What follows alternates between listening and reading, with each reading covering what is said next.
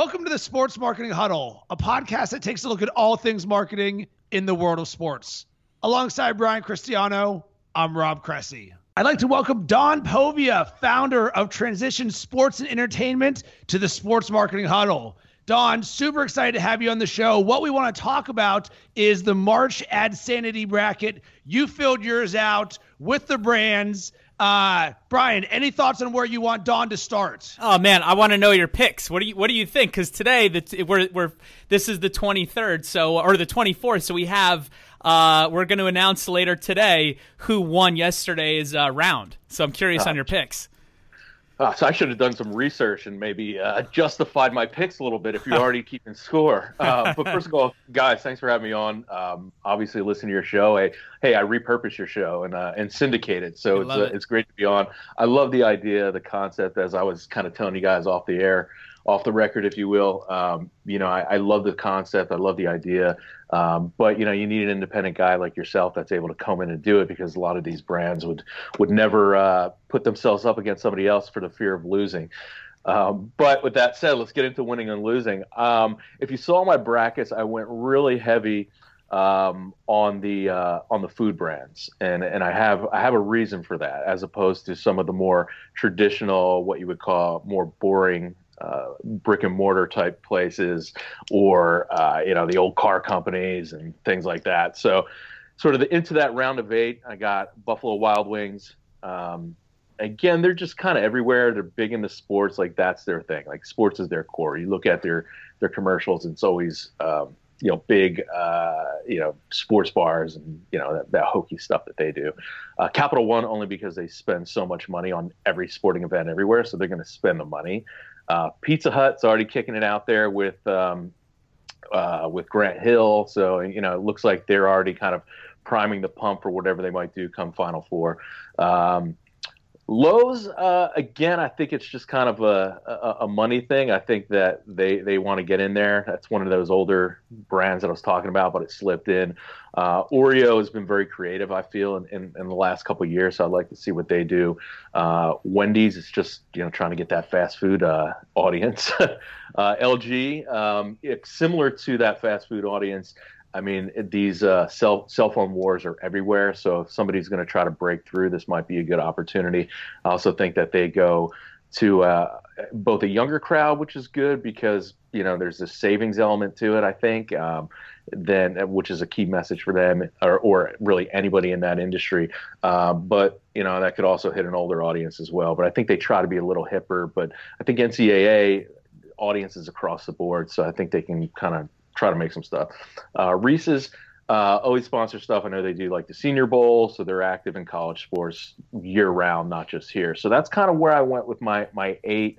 Um, and my, my reasoning for leaving out the Buicks and the, and the the older, more legacy companies, if you will, is um, if we're talking about and and I, I, wasn't clear on the rules, right? If this is a does this include paid support engagement or just organic engagement? It's all public engagement. Okay. So I think a lot of them are going to dump some money at some really boring stuff. Um, that's kind of my, my overarching thing. I think the ones that I mentioned have the best opportunity to get some earned media from their social media by going out there and being a little more creative. I feel the ones that I chose in the industries that I chose uh, are going to be a little more youthful, not afraid to kind of poke fun at themselves. Uh, you know, with that stupid Grant Hill commercial with the, the pizza sneakers, like yeah. I still don't understand. I'm, like, is it a real sneaker? Are they coming out with this as a joke? Even I don't know where they're going with that. But like again, they're they're not afraid to be a little hokey. Use social media for what it's for, and I think that can translate well. Um, so that's kind of where I went. I think those older companies. Uh, are afraid to kind of go out there and have some fun, particularly on social you know they don't want the backlash. Well, speaking of fun on social, I can't get over Brad's wife on Cracker Barrel right now. Have you guys been following this? No. Oh, just g- Google it like after we get off here, or go to the Cracker Barrel Facebook page and just look at this stuff.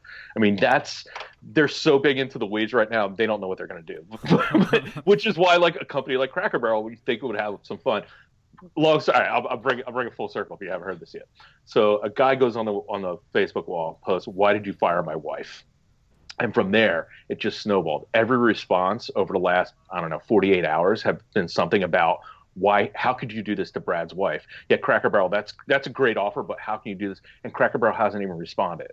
So I read it like Ford Panda, People Magazine, like all these other sites are now chronicling what's going on with Brad's wife, right? So going back to the food companies, Cracker Barrel aside, the fast food companies, I think, can handle something like that, can have fun mm-hmm. with themselves. The candy companies, the cell phone companies, I think, are, are better equipped to roll with the uh, the social backlash or interaction that they would have.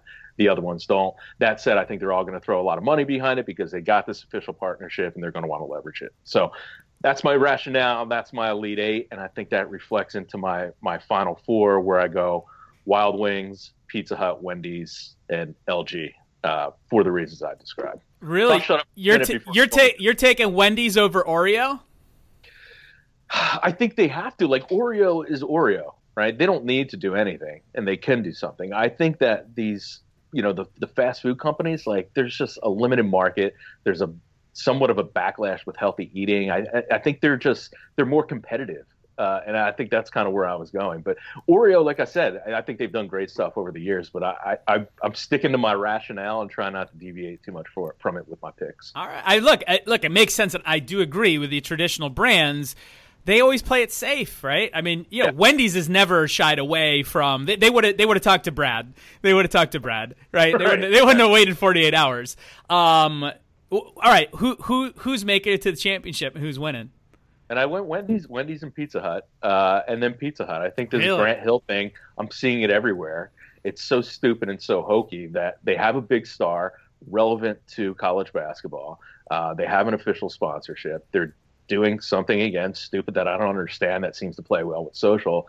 And I was again going more for who's going to get not just impressions because again the Buicks and the LGs and Reese's and everybody else can throw some money behind it. You know, I, I tell you what Reese's. If I had to guess what Reese's is going to do, they're going to do like um, like a buzzer beater with like little Reese's cups like moving around in like gift form or something. You know, like okay, they're to do that. Who cares? We've seen that. You know, candy companies always do that same stupid thing. They reenact plays with their candy. Uh, but like I, I, th- I think the the market, the saturation fast food, like let's go do it. And Pizza Hut with what they've already come out with, with a big name, with the official sponsorship, with a hokey thing they're already doing on TV, I think will they if they're smart, they'll try to do something that's interactive and leverage it online. So here's the context on the Pizza Hut shoes because it actually Brian and I were going to do an episode on it and then it just did not make it onto the show. So they created 64 pairs of those shoes which are not for sale and they gave them out to influencers. Oh, so, you know what? I get a damn. I'm one of the 125 people that gets an official Spalding ball for the NBA, and I can't get a stupid pair of sneakers. damn it. So here's my issue with the Pizza Hut sneakers. What they failed at is actually the aesthetics of the shoe. Oh, so. Yeah, they, but is that they, on purpose? Like, is that supposed to be like the mid '90s pump? I, I got that, but it, it's even worse than that because I love the mid '90s pump, and and I think about if it was someone other than Grant Hill, so hypothetically speaking, say it was Russell Westbrook, what would that shoe look like? So, so for me, maybe they don't want all the attention to be on the shoe, but when I look at it, it literally looks like the lamest shoe I've ever seen in my life. Instead, imagine if that shoe had like pizza print and it was like the coolest high fashion, right? Right. Russell Westbrook high fashion, right? Right. So You're like, holy smokes. And then people are actually going to say, Where can I get one of these pizza shoes? But when I look at that thing, I'm just like, That thing looks lame as shit. And I get that's the campaign. So Brian and I always talk about we want to see the full circle execution of this. Don't leave any stone unturned. And for this, as we know, Don, there's a gigantic sneakerhead culture, gigantic, yeah. especially in sports. And when you see that Pizza Hut shoe, I'm like, man, that thing is just lame as shit. And then you're like, well, now I don't even understand what the Pizza Hut shoe does. But instead, if it was like cooler than a pair of Jordans, you're like, and you can order a pizza from this thing, sign me up. See, I was waiting for the quote next shoe to drop right? I was waiting what's what's next with this right? That, they were so lame so stupid as i've mentioned with those adjectives several times during this show. I like okay now now they got to do something online with it. Now i think where they really dropped the ball is i haven't seen any of said influencers do anything with it. There was no follow-up. So they sent them out without a real game plan or securing, you know, I would go out and make sure that I'm lining people up with a certain expectation, you know, just based on relationship. So I haven't seen that.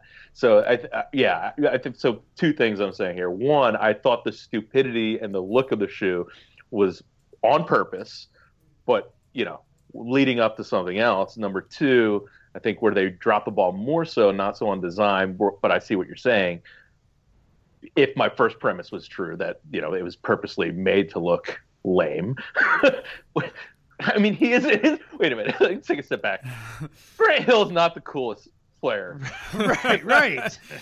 and then the more I look at, and he's in a recliner, right? So, so, there's this grandfatherly, like, you know, it's like it's like the Steph ones, the chef ones, right? right.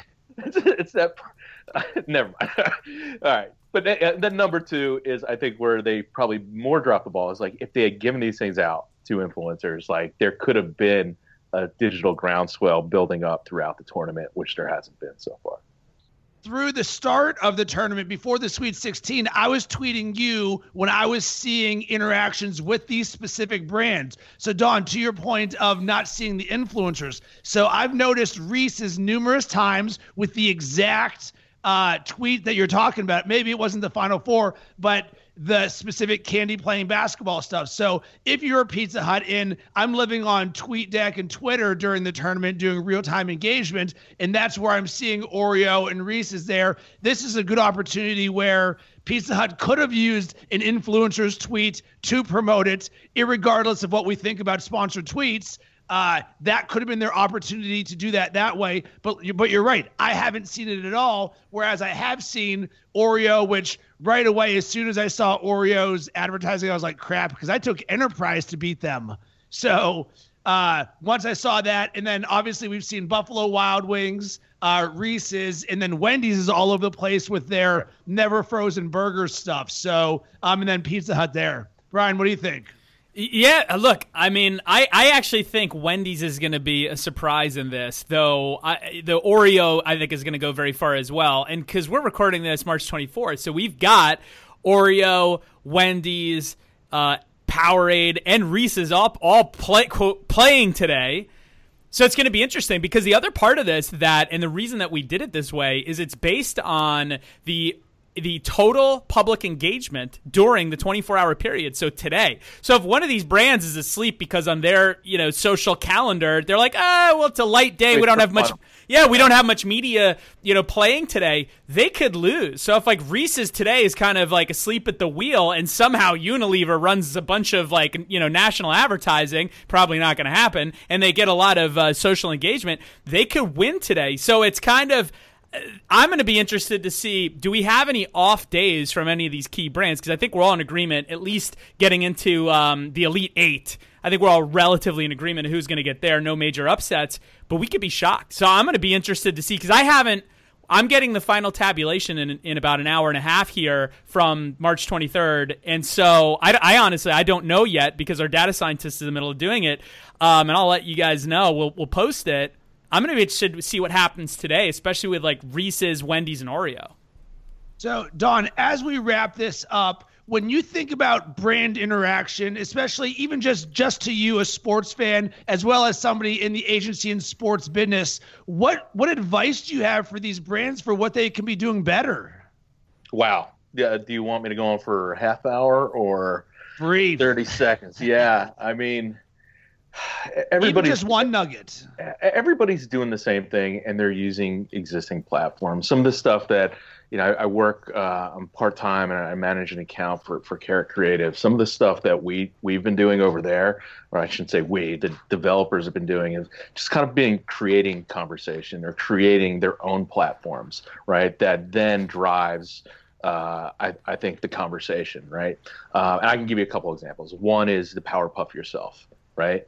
I mean, went viral instantaneously uh, for various reasons. Uh, the Rickstaverse for Rick and Morty, right? So it's an it's on Instagram, but it's using Instagram in the way that nobody's done it before. I think what all these brands do is like, okay, we need something on Twitter, we need something on Instagram, we need something on Snap, and we need something on Facebook.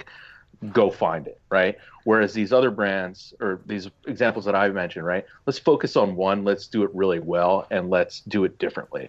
Um, you know, I remember I was working uh, in my agency life, um, 2000, I don't know, 11 maybe, um, maybe before that, 2010.